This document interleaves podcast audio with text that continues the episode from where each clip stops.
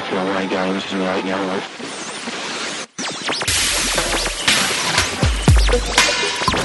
Broadcasting live to the world now, it's Sheila Zielinski. This is a very sinister Luciferian eugenics plan. These spineless weasels preach what people want to hear. They replace repentance with dreams of the good life. Dying daily, taking up your cross, suffering and sacrificing have been superseded with name it and claim it.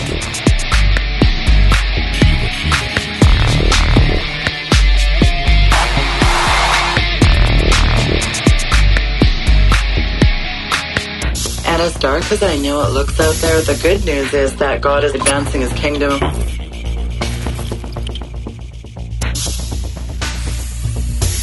And it's very exciting to be a part of his great commission. It's Sheila Zielinski.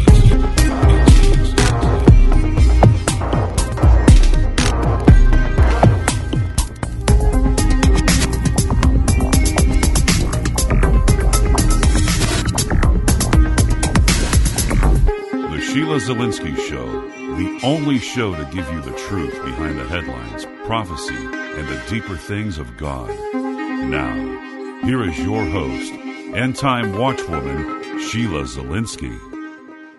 Hello, listeners, and welcome to the Sheila Zielinski Show for this Monday, March sixteenth, twenty fifteen edition of the Sheila Zielinski Show. My guest today is the author of two twenty Fifth Street and Nightmare in Holmes County, and he is a survivor of two consecutive yet unrelated haunted houses, and through his experiences, he learned to engage in spiritual warfare and deliverance. My guest is Patrick Meechan. Patrick, welcome to the program. Thank you, Sheila. It's an honor to be here. So tell our listeners about your story. As you stated, I have survived two consecutive yet unrelated haunted houses. Uh, the hauntings were very different in their the source of the haunting, and each house was very different. So the haunting styles were very different, uh, but they were equally demonic. I mean, they uh, lots of paranormal activity and demonic oppression. You know, to go through that twice, I think God has a reason for allowing that. You know, when it happened, I knew this this is not happening by chance. Uh, I know how to deal with it, and I need to share it with others. Because the hauntings were somewhat different, it kind of gave me a Uh, broader understanding, I guess, of a lot of paranormal activity and things that people experience when they find themselves in an environment like that. It's interesting because the word paranormal sort of denotes, like, I love these shows on T V where they're always, it's haunted. It's okay to talk about paranormal and things that aren't quite normal and hauntings, but as soon as you say it's demons, then you lose people. Yeah. You know, there's a, a saying in the paranormal field, all views are welcome in the paranormal field. Well, they're really not, because um, a lot of people don't like my view. And my view is just simple as, you know, there are a lot of things I agree very much with the paranormal investigation people. There's a lot of things I agree with them on. My simple difference is I believe that hauntings are always demonic. You can deal with it through the scriptures. And a lot of people would rather believe that, no, when we die, we, we're not uh, we're not going to be judged. You know, we don't go to heaven or hell. We can stay here and haunt people and hang out with our family or whatever. And my philosophy is, no, we are we go to one of two places when we die. It is not humans haunting houses that have passed on. It is, or maybe failed to pass on after they died. It is demonic in nature. And uh, demons can take on the forms of people, animals, they can move things, they can attack you. There's all kinds of horrible things they can do. And they can take on the form of, of loved ones who have passed. They can take on the form of people, you know, and I mean people who are still alive. I've seen them take on the form of my own pets. This one guy was making a delivery one day for D H L. This was in my first haunted house. D H L, to those who don't know, is a company uh, just like U P S. He says to me, I'm signing for this package. And he says, so what do you do for a living that you wear that white jacket to work? And I, of course, I'm, I'm in probably in a t-shirt and jeans, you know, I'm not in a white jacket then. And I had never met this gentleman before. And I said, uh, I don't know what you're talking about. And he says, you know, that one day I delivered a package and you answered the door and we're wearing that white jacket. He goes, are, are you a chef or something? And I said, I'm, I'm sorry, sir, you have the wrong house. That was not me. Now, keep in mind, this house was in the middle of nowhere uh, in Amish country. It is not like you would have got that house confused with another house in the area. There's no way. He says, listen, I know it was this house. He said, I swore it was you, came and opened the door and signed for the package. And I said, that wasn't me. And th- this gentleman, he was he was dumbfounded, you know, and I kind of was too. He saw somebody answer the door, sign for a package. It was not me. And he th- swore it looked just like me. So there's all kinds of things that can happen in these environments that are really creepy, in- including, I mean, these things can hurt you. You know, aside from scaring you, they can hurt you or kill you. So, Patrick, tell our listeners about Nightmare in Holmes County. That was, although the second book, that was the first house you were in that was, quote, unquote, haunted. Tell our listeners what that experience was like, some of the things that you dealt with. In you were in that house for eight years. Tell our listeners about that experience. Okay, um, I will say up front, you know, the, the term hell on earth, it, it it has a, a completely different meaning when you're in that kind of an environment, because not only the paranormal and the things like that that, that scare you and really, really bother you, you are in an environment where you are so oppressed a lot of the times you can't hardly think straight, because these things hate you. They hate me. They cannot be redeemed, and we can, and they know that. So they hate us. We're made in God's image. So just being in that environment alone, the whole time I was there, there were things happening. But starting from the beginning, we purchased this land in uh, two thousand one in the fall. It was a beautiful piece of land in Holmes County, Ohio. The property had, it was large fields. It had been part of a large farm. All these different plots had been auctioned off. We had been saving money for a couple years, and uh, this is our dream. This property is beautiful. We're going to build a home that we designed. This is just going to be you happily ever after, you know. So they broke ground and started early in two thousand two. Beginning of March, the house was, the basement was finished. First and second floors were completely framed up, and the wood Um, siding was completely up. They were completely built, except, you know, you had to finish with the roof and the siding and all that as far as the exterior of the house.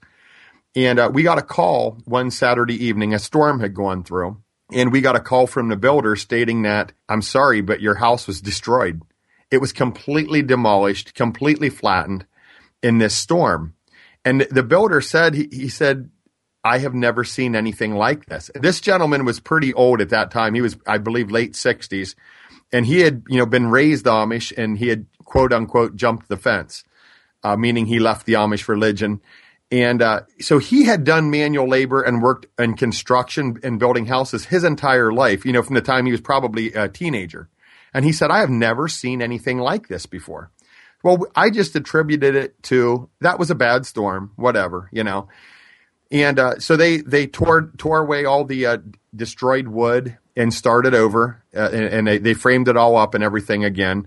And uh, we did a lot of the work in the house ourselves. We did a, we finished a lot of the uh, woodwork, the doors, things like that ourselves. And early on, I would go to the house a lot late at night after I got done working all day. Again, the house was in the middle of nowhere. There were no close neighbors at that time.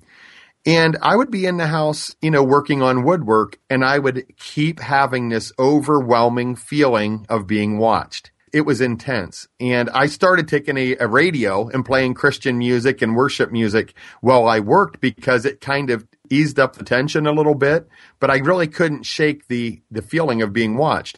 And I just thought, hey, it's a new house. You, you're not familiar with this area. That's all that it is. Well, you know, as we start fast forwarding a little bit and we get into the house in the fall of two thousand two, we started hearing strange noises. And uh, I mean, really, they were really creepy noises. It, it, and it, it, it, I would joke with people at church. I would say, man, the builder messed up our house so bad that when the wind blows, it sounds like we live in a haunted house. And because that's what it sounded like. These noises were creepy, and uh, very subtle, strange things began happening. For instance, one night, as you came out of the garage of the house into, we had a little laundry room. So I'm in this laundry room, and I'm standing there one night, and I'm feeding my cats. I had uh, two cats at that point, and I'm getting ready to feed them, and all of a sudden, the dryer door opens by itself. And I'm thinking, I have never in my life seen a dryer door open by itself. How does that even happen? They snap shut. I mean, they latch. I'm sure it was just that somehow that the towels pushed the door open. I, I don't believe that's possible, but I was trying to find an explanation. So, you know, a while after that, and there were little strange things of having those feelings of being watched, or times when you would think you saw something out of the corner of your eye, but when you looked, there was nothing there. I'm getting ready to go to bed, and I'm feeding the cats. So I fill the food dish, and I see my little cat, Zoe. She's a little calico, and runs over to the dish and starts eating. I walked out of the room, left her in there eating. I walked through the dining area into the foyer, and I turned to go up the staircase in the foyer, and there was Zoe sitting on the top step staring at me. And I thought, there is absolutely no way that can be Zoe. She can't be here. She didn't pass me. I, I, I walked out of there. She was in there eating. She didn't run past me. And she's sitting here like she's been here forever. So at that point, I'm like, okay, this is really getting strange. Over time, my wife's behavior began to change. She began becoming very violent, attacked me physically. And uh, if you have issues like that and you come into that environment, the demons know what your issues are, and they're, they are going to exploit those issues, and they are going to attack you where you are weak, okay? But uh, the the marriage ended in a divorce. I would not have divorced without biblical grounds, but I, I did divorce. I, I mean, there's no saving this marriage, and I will sell the house, and then I'll I'll move on with my life and hopefully be happy again someday. That was in two thousand seven. So I'm still living at the house after the divorce, and once I was there alone, it really was like the wheels fell off of everything, because I'm there alone. I'm, you know, there's no family close by. There's nobody to really talk to. And, you know, you're, I'm still grieving. So I'm, I'm just ripe for the pickings when it comes to being tormented. You know, at that point, up till that point, I had, I had believed there's something here. There's something in this house. I don't know where it came from. I don't know what is going on, but um, it just seems to me like there's a high likelihood this place is definitely haunted. Well, in, in February of two thousand seven, while I was there alone, the first incident that removed all doubt occurred. I woke up one Sunday morning. It was the weekend uh, before Valentine's Day. And I woke up and the house was freezing. And we had had a substantial amount of snowfall for about two days leading up to that. No one had walked around the house. No one had done anything like that. My footprints were completely covered, like I was n- never even walked through the yard. So, you know, what is going on? Did my furnace break? I mean, what? I, my house is freezing, and I know I had propane in my propane tank last week. It's a one thousand gallon tank. It was at forty percent full. I have four hundred gallons in there. There's no way I went through all that propane already. So then I start thinking, maybe my gauge was froze because it was cold, and I, I'm out of propane. So I called up my propane provider. He said he, he starts telling me that I needed to check the regu- the uh, vent on my regulator on the side of my house, which is where the propane uh, from the tank goes through a pipe, comes into the regulator, and then goes into your house to your furnace, so you have heat. He said, I think your regu- your vent is froze over because of all the cold weather, and all you have to do is thaw it, and you'll have your heat. So I go walking out, and there's no footprints in the snow. There's nothing, okay? And right there on the pipe is a shutoff valve. The shutoff valve was turned off. And he said, you shut off your propane. That, that's why you don't have any heat. And I said, you don't understand. I have never touched this thing. As long as I've lived here, I've never touched this.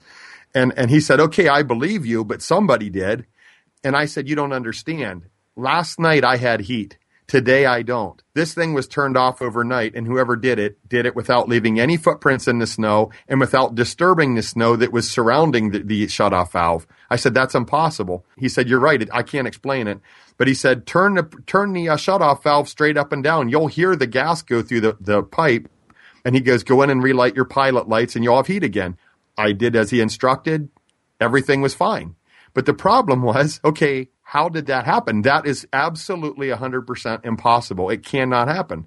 So at that point, I was like, what in the world? I'm stuck here. I'm in the middle of nowhere. I'm trying to, you know, I got, this house is going on the market here in the spring, and I'm sharing this house with something that's really, really creepy, you know?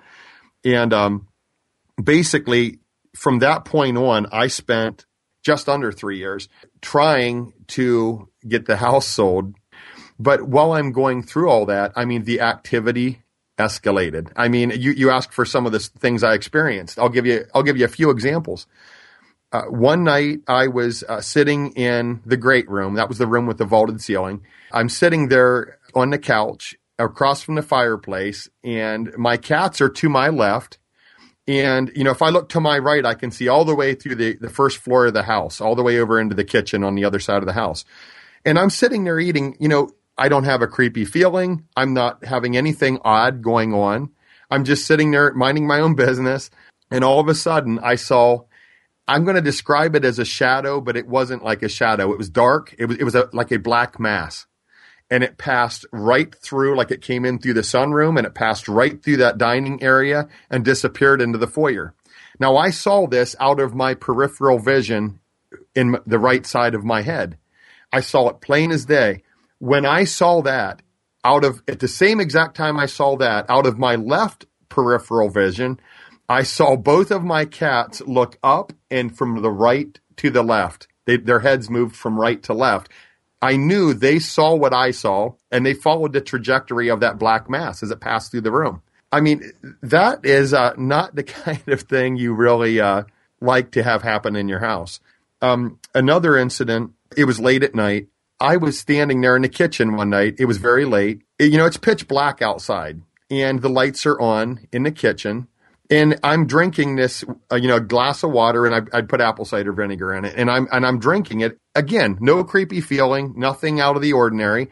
But as I tilt my head back to drink, my eyes fall right on the window in the kitchen window behind the sink, and I can see my reflection just as like I'm in, looking in a mirror, because there's no light outside; it's pitch black, and the light inside is reflecting off off the window. As my eyes fell on the window, behind me to my left, I saw a black shadow, like it was standing behind my left, just behind my left shoulder. And it dis- when I saw it, it disappeared in a downward motion. And uh, it, it was like, you have got to be kidding me, you know? So at that and, point, what is going through your mind? I mean, at first, you know, you see your cat's eyeing a trajectory. You know, at first it's the, the dryer. Okay, whatever, that's, that's fine. Then it kind of moves into some more sort of interesting manifestations. At this time, you're physically in the house witnessing these things. What is going through your head at that point? I knew that it was demonic. And as as time wore on, I, I was studying my Bible, and I was studying deliverance ministry, because I was like, my only hope out of this is I got to find out what is going on, and I got to deal with it. And I, you know, early on, I had no idea what I was doing. So I, I knew it was demonic. I didn't know what to do for sure. And now uh, you mentioned that your house, your physical house that you built, you mentioned it was in Amish country. So is there any significance to that? Yes. Yes, there absolutely is. A couple of things that I believe I was dealing with. One in particular, and this came to me, I believe it was the Holy Spirit showed me this. I was standing outside one day, beautiful day. And, and, and again, the countryside there was beautiful. And I'm outside working in the yard, and all of a sudden, this thought comes into my mind out of nowhere. They're practicing witchcraft. I stop, and I'm like, what? And I'm looking around the countryside. You know, there's not like I saw something dark that triggered this crazy thought. And I was like, oh my goodness, that's part of my problem, or that is my problem. Th- these Amish people are practicing witchcraft. In the book, there's a lot of details I can't get into for, for time's sake, but um, there were reasons why they'd started conjuring things and practicing witchcraft against me. There were reasons that, you know, where they want, they wanted my house, they wanted my property, they wanted me to let them do whatever they wanted on my property. And when I said no, they, you know, I'm in the second largest population of Amish in the entire world, and I told them no. And their view on that was, who are you to tell us no? On the surface, there's going to be people who think I'm crazy. If you read the book, there are pictures in the book that are, if I'm crazy, explain these pictures, because they are clearly pictures from satanic meeting sites and witchcraft sites where they held rituals. I have way more pictures even of other areas in Holmes County on Amish land that even more reinforce my belief that they are into these things. And I'm not saying every Amish person is, but I'm saying there's a lot of that in the Amish community, and it's covered up and it's kept hush-hush because there's a lot of money in the Amish lifestyle because they bring a lot of tourism to Holmes County. Millions and millions of dollars a year, okay? So another term kept coming to me, old world witchcraft, that I know this is the Holy Spirit showing me this. Well, my my mother came in contact with a gentleman who was a Christian who had left the Amish religion. And she told him what I was going through. And he said, you know, have him call me. So I called this gentleman, and a uh, very nice guy. And we were talking, and I, and I was trying to tread lightly because I knew his family was still Amish, and I didn't, you know, I didn't want to offend anybody, but I said, you know, no offense, but I said, their their religion's a cult. And he said, you better believe it's a cult. And and I said, and I don't really think they're Christian like they let on. And he said, they're not. And I said, and I, I believe they're practicing witchcraft. And he said, who told you that? And I said, nobody told me. I said, I believe the Holy Spirit showed me. And he said, I can tell you for a fact it's true. He said, my own family does it. He said, I've told my dad that you need to stop doing that. And his dad said, but it works. And this gentleman said, of course it works. The devil has power too. He said, because I got saved and I want them saved. And he goes, I try to witness to them and get some of them born again. And he said, they, they don't believe in any of that. And he said, they call me the deceiver. So that was huge. And I will say this, a lot of people on the surface would say, well, you're a Christian. How did witchcraft work against you? And, and two things I'll say there. If you are entirely sanctified and you don't have any issues in your life and you're not living in an area that is already cursed before you're there, yeah, their curses probably are not going to affect you or not very much. But you take someone like me who, okay, your life was just turned upside down. You went through a divorce you didn't even want. Not only did I figure out they were practicing witchcraft, they were coming and physically damaging my property, smashing my realtor signs, stealing all my realtor flyers. And I get into the book a lot of details where they, I mean, they tormented me like you can't believe. They would literally sit in their Sunday church service, go home from church, and start harassing me on the phone. Okay. What, is that a peaceful religion? No, it's not. And, and, um, it came to a point where I stood up to one of them at, through a, a series of events where he was just tormenting me. I talked to an old friend who had been raised Mennonite, and he was totally against what was going on in Holmes County. And this gentleman had been involved in law enforcement, and he told me, he said, here's what you do. He said, you go tell that guy that, number one, if he messes with you again, you're going to the bishop of his church. And he said, if that doesn't work, tell him that you're going to the news. You're going to contact the Cleveland news channels. He said, because they do not want people to know what they really are.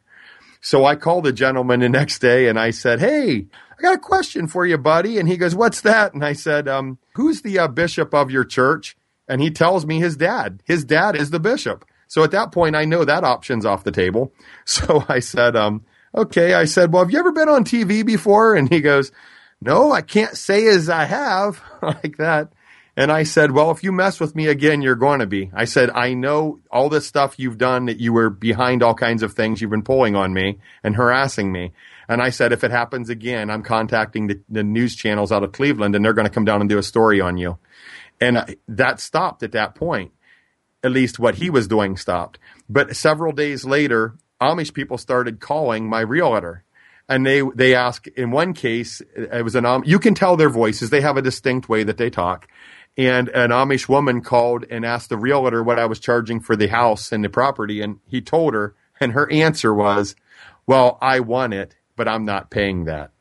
So that gives you an idea of their mentality. You know, it's not peace-loving, God-fearing, humble people. Like, that's what they want you to believe, because it, people want to go to Amish country and see them and buy their quilts or their supposedly handmade baskets that they actually bought in China and said they handmade. And when I'm saying these things, I lived there eight years. These are the things that really go on.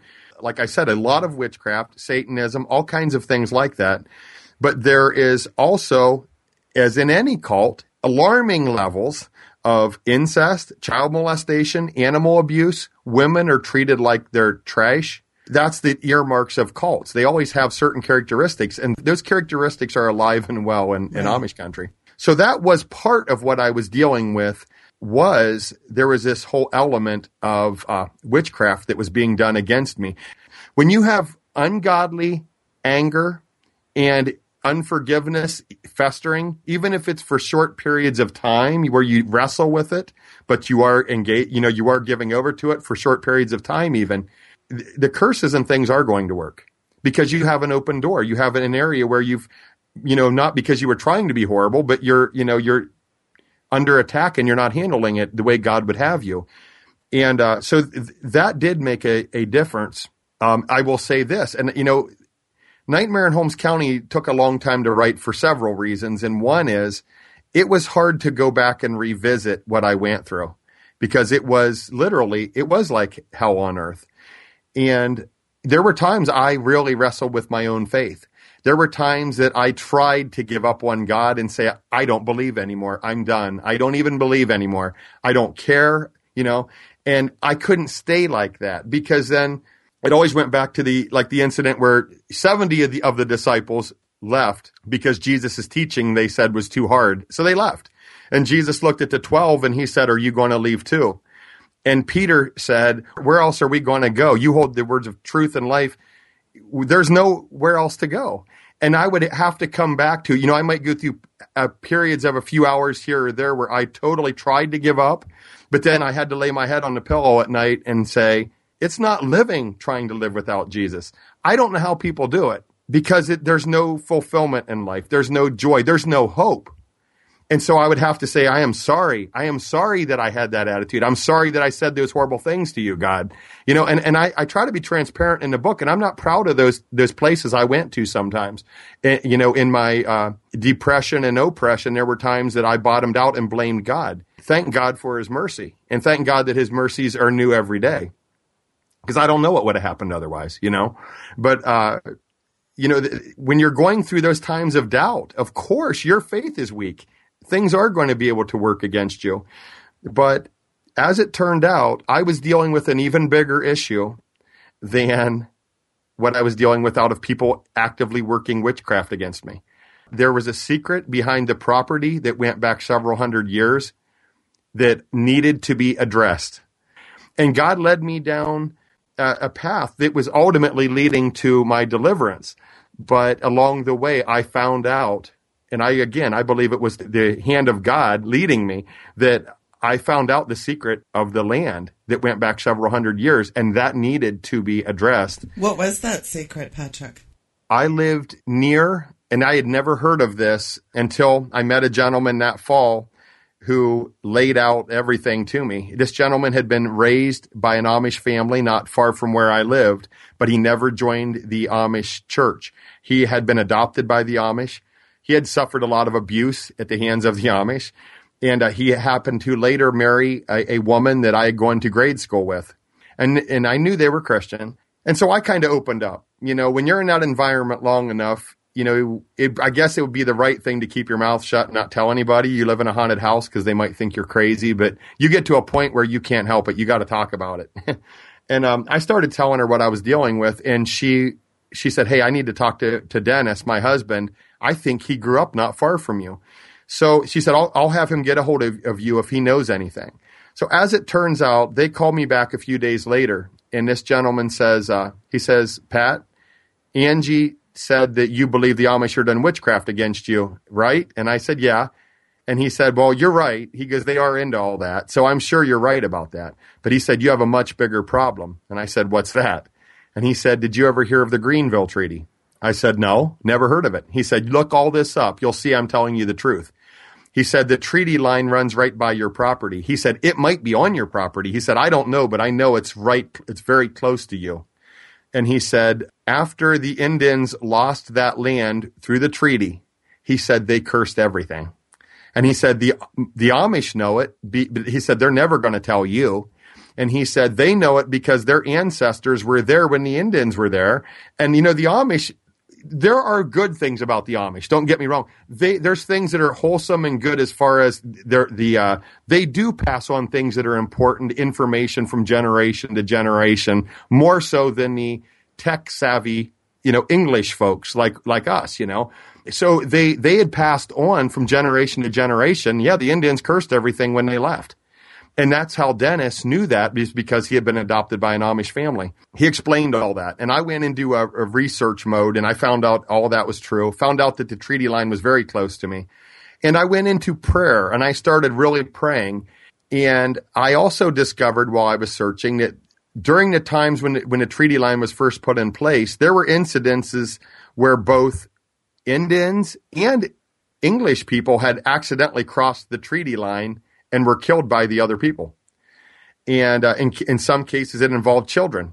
They got lost, they were hunting, and they crossed the treaty line and happened, like in one case, an Indian boy happened upon some white people. They're English, that's, you know, whatever. They were English uh, settlers, and, and asked him for help. And they, they were burning something at that time, and they grabbed him and threw him in the fire and killed him. There were times when English people were murdered by the Indians. So that's all bad. And I started to pray that day, really got deeply rooted in spiritual warfare, and I started really understanding my own spiritual gifts. And there's certain ways that the Holy Spirit will discern things to me, and I will know for a fact, okay, this is the Holy Spirit telling me this. You know, the Bible says if you need wisdom and you seek wisdom, ask God and he will give it to you liberally. He'll, he'll pour it out on you if you ask him. And that's what I was doing. And I went into prayer and I, I, I said, show me what is going on. And uh, very strongly, the Holy Spirit showed me that, yes, the land was cursed and people were murdered there. And it, what I b- believe I was shown was that Indians had murdered people on the prop, the land that was now my property. And we it, it came down to an exorcism on the property and the land. And it was undoing those curses in Jesus' name, through the power of the Word of God and the power of the blood of Jesus. And there were things that th- those two individuals, Dennis and Angela, they had told me, they said, we will do anything we can to help you. And so I said, do you want to come and help me? They believed in spiritual warfare. And I said, do you want to come and help me do an exorcism? Because I said, these churches aren't helping me. They're they're making a mockery of me, and I'm and I'm on the verge of losing everything, including my mind. I need help. And they said, yeah, we'll come. And they came out humbly, and the three of us, you know, I, I say in the book that, you know, there are people that would say, you know, we were not priests. We were not preachers. We weren't ordained. How could you possibly take on something so evil that's, you know, infested in that property? But as I say in the book, we were simply three humble Christians who believe that we are more than conquerors, because the Bible says that. And the Bible is very clear on generational sins of the forefathers. It talks a lot about that. But it's so interesting that when blood is spilled out, it's very interesting. There's a lot of correlation with some of the things that happen on the land. When we think about yes. Lot, land is really significant. Where you pitch your tent is very significant. So you get the exorcism done. You deal with that. I'm assuming you got out of that house, or did you stay in that house after that? No, you know, amazingly, as I'd stated, it was almost three years that house was on the market. We did the exorcism. It was seventeen days later. I was contacted by my realtor, and she said, this was early in two thousand ten, and I had just settled in my mind, I don't know what's going to happen in two thousand ten, but I'm getting as close to God as I can, and I'm going to church.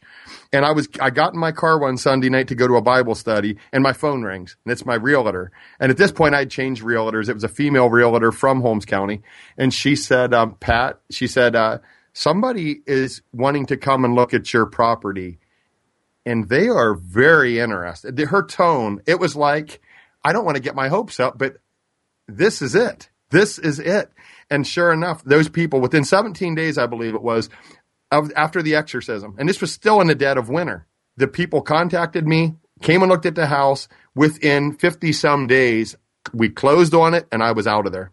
And then, interestingly, so springboarding, you ended up at two twenty Fifth Street. So give us an overview of what happened at that place. Okay, I move into two twenty Fifth Street, and as I had stated earlier, I'm going. I knew I, I knew I was supposed to write about what God delivered me from in Holmes County, and I knew that. So I'm living in this new house, and I'm I'm writing. And early on, living in that house, there were strange little things that began to happen.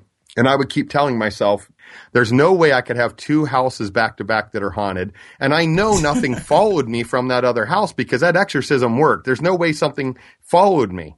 That was, that situation settled. It's over. But I kept thinking, my goodness, there's something going on here. And I'll give you, early on, there were a couple of things, but one thing in particular, I had been in, it was within the first week of being in the house, and I had picked the bedroom at the top of the stairs to the left of the bathroom. And that is significant. If you read two twenty Fifth Street, you will understand what, that's a reoccurring thing in that house. And it's significant. But I go into my bedroom. I climb the stairs. I walk to my bedroom door, and the door was shut. I opened my door and walked in one night, and I lived alone, and my bed's sitting crooked.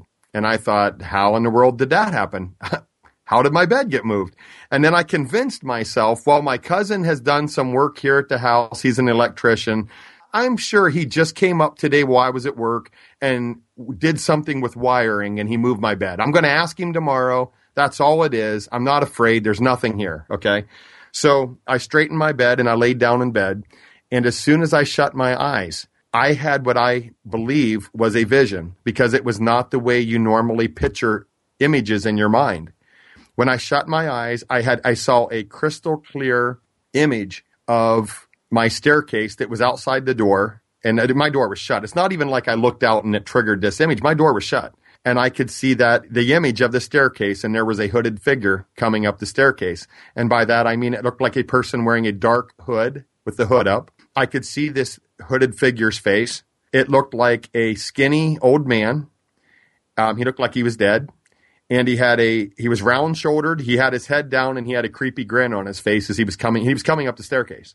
And I opened my eyes and I thought, what in the world was that? You know, I'm not scared. My bed, I'm sure my cousin moved my bed. I'm not scared. Where did that come from?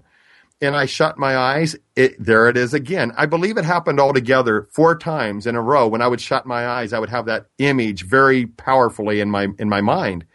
So I then said a simple prayer. I said, in Jesus' name, I renounce every sin that's ever happened in this house, and I bind the demons, and I command you to leave. And at that point, I shut my eyes, no more vision, and uh, you know, everything's fine, peaceful. I go to sleep. Now, I knew nothing about the history of this house. I mean, I knew absolutely nothing. All I knew was that the house, when the house was built, I knew nothing about the former homeowners or tenants. I knew nothing of any of those people. Probably around or just under a, a week later, my next door neighbor came over. He lived two houses down. Really nice guy.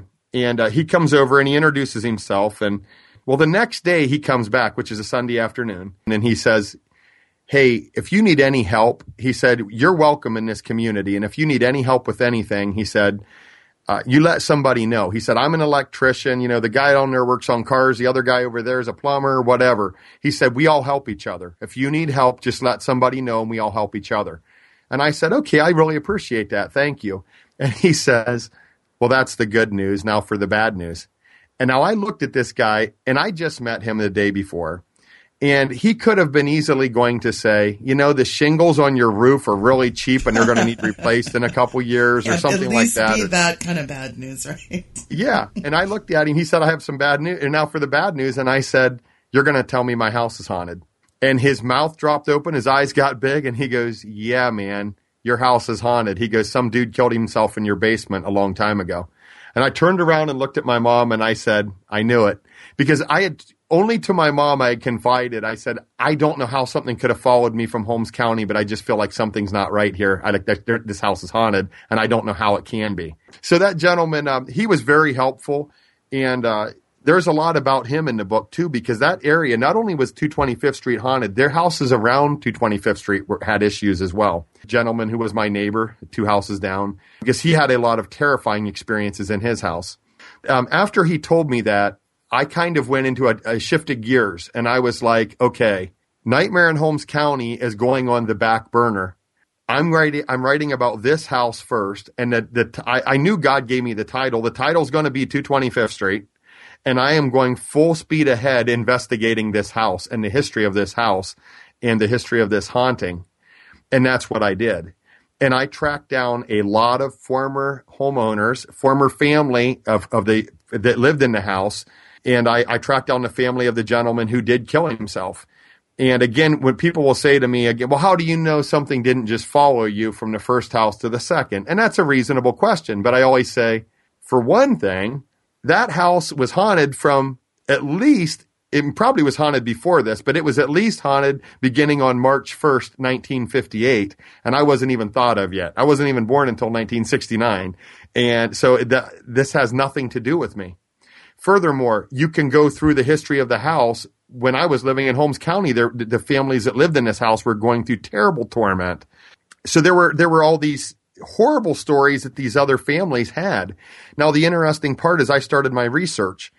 None of these other families that lived in that house, when they sold the house, they never told any potential buyers that there was a suicide, and they never told them that they believed the house was haunted, even though they all did.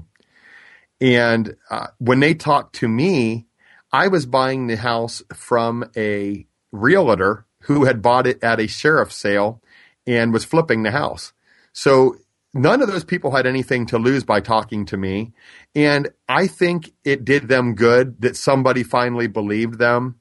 It did them good to get it off their chest. And they helped me tremendously by sharing with me what their experiences were. I consider every one of those people that lived there friends. I think they're all good people. You know, they're all professing Christians now, you know, they, but they still suffered. When they lived in that house, they suffered. The, the families were tormented. The families were broken up in many cases. And that's kind of the scenario that happens in haunted houses. Demons turn people against each other. A lot of times the families are destroyed because of that. So do you make a separation between haunted houses and people that are demonically afflicted? I mean, do those two go hand in hand? That's an interesting question. Um, there, there's a couple answers to that. One is you can move into a house that is haunted and you're not demonically oppressed or anything on your own at that point. But you will be soon, right? Yes. And the other the other thing I will say to that is a lot of people have, and I mentioned this before, a lot of people have issues that they've never shared with anyone because it's very personal. A lot of people have suffered things that are too personal and they, they're hurt. They things were done to them or things happened to them that should have never happened, and they're still wrestling with that, but it's not stuff they share. Sometimes they don't even remember all of it. But when you get in that environment, again, demons know. They're not stupid. You know, I think one of the worst things a lot of so-called deliverance people do is limit the power of demons and act like if you say a demon's powerful, you're glorifying them. They're very powerful. And the thing is, they're very smart. They've been around a long time, and and they know where you're weak, and that is where they're going to come after you. So if you come into that house that already has issues, you may at that point feel like my life's together. I've dealt with that, even if you haven't.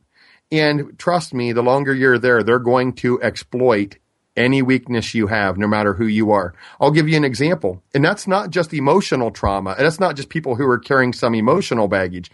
That is also people who have had physical ail- ailments. We attempted an exorcism on two twenty Fifth Street. It was not successful because I didn't know all the secrets of the house at that time. I really wasn't even getting into the, you know, some serious issues when we t- attempted the exorcism because I didn't know about them yet. The exorcism went on for several hours. We were trying to be thorough. There's a lot I cover in the book about things that went down during that exorcism that were very, very strange, including I had a vision, again, of a guy about thirty years old came out of a room. He was wearing a white shirt. He stared me down. I was praying, and I saw this. I had this vision of this guy, and he came up and stared me down like he hated me. And then he disappeared down the staircase. And I stopped praying, and I said to the people who were with me, I said, something just sized me up. And I knew that, and I knew it was demonic. As it turned out, there was a gentleman who died while he lived in that house, a bad accident, because I believe the curse of the suicide that happened there continues to go on. Either it'll manifest through murder or some kind of death or suicide. He had died while he lived in the house. I knew nothing about him. He was thirty years old, brown hair, a little bit shorter than I am, medium build, just like the gentleman I had this vision of. And when I talked to his mother, I said, I told her about it, and she says, that's what my son looked like. Do you think it was him? Do you think it was him? And I said, no, it wasn't him. I said, that's not him. But I believe it's a demon that contributed to his accident. And they're very arrogant, and they will take on the form of him. They're proud of what they did. And and I believe that's the same case with the hooded figure I had a vision of. The hooded figure, as it turned out, looked like the gentleman who, who killed himself in the basement on March first, nineteen fifty-eight. I knew nothing of those things when they happened. They're not like it's that person's spirit is still there. It's a demon who brought suffering and torment on individuals and families, and they're very proud of what they did, and they're arrogant, and they will reenact what they did. How these people live in so-called haunted houses now, it goes, oh, you know, it's just a nice friendly ghost of Aunt Sally or Uncle Tom's just clanging around or lurking around, and you know, oh yeah, the tap comes on and this happens, but there's just no connection to demonic presence, is there? No, no. It, the thing is, it's like when people say, oh, mine are friendly ghosts, I'm thinking, yeah, wait and see about that, because they're, they're not. They're, they're not, not are they? No. As it turned out, though, as far as the way they will attack you when you're weak, or where you're weak, I should say, we're doing this exorcism and we end up in the basement. And at that point, I didn't even know where in the house the suicide happened yet at that point. I didn't even have details on it, really. I just knew that somebody had killed himself there. Um, my mother had had surgery years earlier, had never had, you know, in, in years had not had pain in that area where she had the incision or surgery or anything. When we were, you know, heavily into the exorcism, she started having terrible pain in that same area where she had had surgery years earlier. Never had it any other time. And that's the thing. It's like they know where you're weak and they're going, they're going to hit you where you're weak. And, you know, it's interesting. When I listen to things like, you know, Ed and Lorraine Warren, you know, there's areas I disagree with them because I'm Protestant and they were Catholic. But I think generally speaking, there there's things I wouldn't do that they did. But generally speaking, they were, I always felt that they were respectful of the Protestant view and they respected Protestants. And they would, you know, they would encourage you to, if you had to address these things, to do it within your beliefs in Protestantism, you know. I bring that up to say, when I've heard them talk about when they went into the Amityville Horror House, people that were on the news crew that went into that house with them were attacked exactly like what I just described. The one gentleman started having heart palpitations. It got, he had to leave the house. He got deathly sick. And it, areas where people had had issues previously, that's where they were attacked. That's the way demons operate. They don't play fair, and, and they're going to look for the weak area. So has this experience, obviously you wrote your two books on these experiences, it's like God allowed you to delve into situations where, with houses, with witchcraft, with suicide, death, the overtone is very deep antichrist kind of spirits. Do you mm-hmm. think that there was a reason that you were thrust in this? What the enemy means for bad, obviously God uses for good. So it's very fascinating that you were put in these situations. I'm sure that a lot of people don't talk about this stuff when it really comes down to it, because oftentimes they're written off as kooks, right? Exactly. You know, I do not believe I could have found myself in those environments unless it was God's will. In the first house, I had to come to grips with, I have spiritual gifts of discernment and knowledge. I, you know, yes, I always had these weird feelings and I would know things growing up, but I never knew what it was. And I just kind of wrote it off. Well, it turned out it's, it's discernment and knowledge, which are great gifts if you have to engage in spiritual warfare and deliverance. On a certain level, it gives you an upper hand over the enemy, because a lot of times the Holy Spirit will show you what the, what these demons are going to do to try to interrupt the exorcism or the deliverance, or to try to, uh, there's been times with people that I helped. I knew what they had. I knew like what the stronghold, the strong man demon that they had in them was. I knew what its name was. In one case, the very first exorcism I ever did, I knew I was going to, it was going to come down to I was going to have to help this individual. And I told my mother, I said, I know what she has, and I know the number six is significant, but I don't know what that even means. I just know those two things. And as that exorcism came to pass, yeah, I knew exactly what the, the strong man demon she had was. As a uh, matter of fact, the number six was significant because that demon had come into her bloodline because of uh, curses from her ancestors six generations earlier. How did I know those things? When I say that, that does not glorify me in any way. It's all God, because I look at myself. I know where I'm weak. Right. I know where I have issues. In my eyes, I'll be being totally honest, I'm pretty pathetic. If I was God, I wouldn't have picked me to help anybody. But the bottom line is all the glory goes to God. And you, John Wesley, John Wesley dealt with, and you know, you don't hear about this in the church, and the, a lot of the Wesleyan, the churches that came from the Wesleyanism or Arminianism, really. But uh, John Wesley believed in casting out demons, and he did it. And uh, he, he at one point said basically that you know, God will choose who he will to administer deliverance to people. And sometimes he will choose those that the world would never choose, because that way all the glory goes to God and not the individual.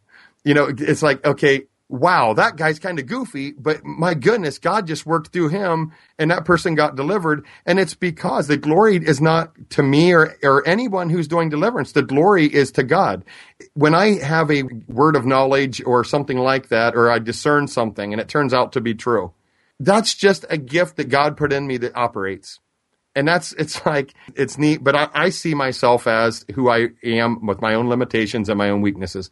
And I think that's how it needs to be, because in deliverance ministry, it is, it is easy, I think, to get arrogant because you are commanding demons and they listen. And the, you know, the devil would love to sow, sow seeds of pride, because then that's going to end up being a weak spot, or, and it'll probably hinder you in deliverance after that. But, uh, you know, I, I don't believe that the things I've been through happen by chance. There, there's stories of people that I came across that I knew for a fact God put me in their lives, and circumstances changed because God put me in their lives. But had I not gone through the terrible things I went through, I wouldn't have known what their issues were. I wouldn't have known how to help them at all, except I had to go through those dark times and suffer to really get it.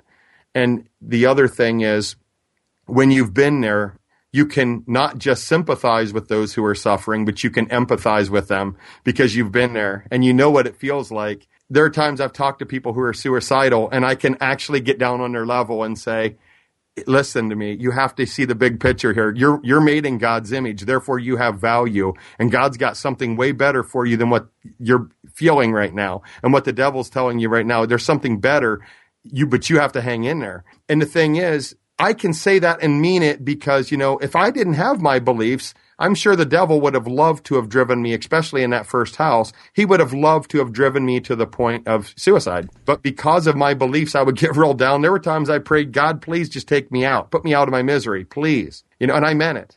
Well, you know, and that's the thing about depression, oppression, repression. These are very serious afflictions, and that is what is so wonderful that God is using you now for spiritual warfare and deliverance. And, you know, you've had these encounters, these manifestations. And so it gives you obviously a little bit more of an insight and a knowledge into the way that the, the devil works, the spiritual warfare, the affliction, how, how demons operate. And I think that kind of, that whole culmination gives you Uh, certainly an insight that others wouldn't have. And I think it's just a very fascinating story. And folks, I want to really encourage you to get Patrick's books. It's very fascinating. And I really appreciate you coming on the show today and sharing your stories with us.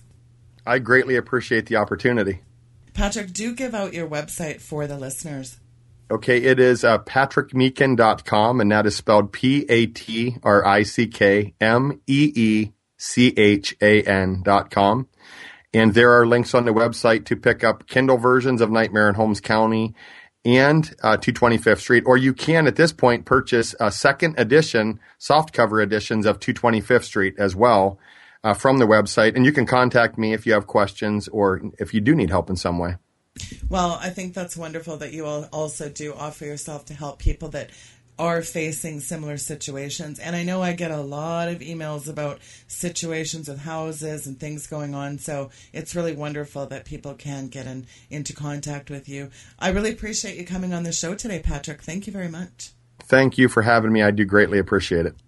Folks, Patrick Meechan's information is linked there at weekend vigilante dot com. Kent Hovind was on the Alex Jones show today. I did record that, and I hope people go back and listen to, I think it plays throughout the day, so please do try to listen to that. And I hope that everyone, again, contacts Congress, gets in touch with that judge, and demands Kent Hovind's release. If we put enough pressure and we make some noise, we can do that. We got a great lineup this week, folks. Pastor David Langford's on tomorrow. Charlotte Iserbud is joining us this week. Just an exciting lineup. Today, I'm going to leave you with one of my favorite clips from Paul Washer. Thank you so much for tuning into the program today, and a shout out to the worldwide Christian radio audience. Good night, and God bless. False teachers are God's judgment on people who don't want God, but in the name of religion plan on getting everything their carnal heart desires. That's why a Joel Osteen is raised up. Those people who sit under him are not victims of him. He is the judgment of God upon them because they want exactly what he wants, and it's not God. And you can line them all up along with him. That's where it is. For ourselves, teachers in accordance to their own desires. So you get a Benny Hinn in there who all he wants to do is tell you you're going to have a Mercedes-Benz. Those people aren't victims. He is God's judgment upon them. They want what he wants, and so they accumulate him to themselves along with all those other teachers because they teach exactly what they want. Do you see that? You boast in the fact that God has children running around all over this country, full of carnality, steeped in sin, doing whatever they want, and God does nothing according to your preaching. But they're saved, bless God. When you preach their funeral, you'll preach them straight into heaven. I've seen it a thousand times. Remember just a while back, a man in my own town in Illinois who was a known drug addict, drug dealer, fornicator, absolutely everything. And he is there. He passes away. And the pastor of one of the largest Baptist churches in the area, standing there, funeral. But that place is loaded with every person that's hardly ever been in church. Drug addicts and everything you can imagine are all there in church to honor their dead friend. And that pastor gets up and he says, I praise God, I know this young man, he sowed a lot of wild oats, but when he was nine years old, I was there when he prayed to receive Jesus Christ as his Savior, and he's in heaven today. And all those lost sinners went straight out into the streets, justified in their sin because of conservative evangelical Baptist preaching. That's typical in almost every church in this country. It's true. It's true. And it's pathetic. You say, oh, that's mean-spirited. Let me ask you a question. My mother passed away last year. But I remember three years ago when I went to the doctor's office with her because she thought something's not right. And that doctor, very gentle, very noble, he looked at my mother and he says, Miss Washer, he goes, you've got cancer. And he goes, uh, it, it's, it's radical, it's bad, and we've got to move right now if we're going to have any chance of saving your life. I want you to know, that man made my mother cry. He hurt my mom. He ruined her day. We were going to go out to get something to eat. He ruined her week. He tore my mother to pieces. But he tried to save my mother's life. And if he hadn't done that, if he hadn't been so truthful, she'd have had no hope of salvation whatsoever. We'd have had no recourse at all. And he could have been kicked out of his own practice for being immoral. They ought to kick most pastors out of their practice. Because out of cowardice or self-preservation, they will not preach the gospel. That's all there is to it. This job's not for cowards. It may be for wild men and fools, but it's not for cowards. I'm telling you, there's too much at stake. Too much at stake to allow this to happen any longer. And it'd be different if it was happening in churches that denied the deity of Christ or substitutionary atonement. But this stuff goes on every day in, in men's churches who hold to these truths. But when they get to the gospel, they just seem to lose their minds. This country's not gospel hard. This country's gospel ignorant because most of the preachers are gospel ignorant. It's just the truth. That salvation is not merely the change of practice. It doesn't even begin there. It's not turning over a new leaf. It's not New Year's resolutions. It's not this strong conviction to want to be a different person. None of that. Salvation is a supernatural work of God whereby someone really does become a new creature. Really, that's not poetry. It's not poetry. The Sheila Zielinski Show is sponsored by Steve Quayle dot com, offering a wide variety of products, links, headlines, and information for the end times. Order Steve's new book, Little Creatures, by visiting Steve Quayle dot com. Dare to discover, learn, prepare, and be amazed.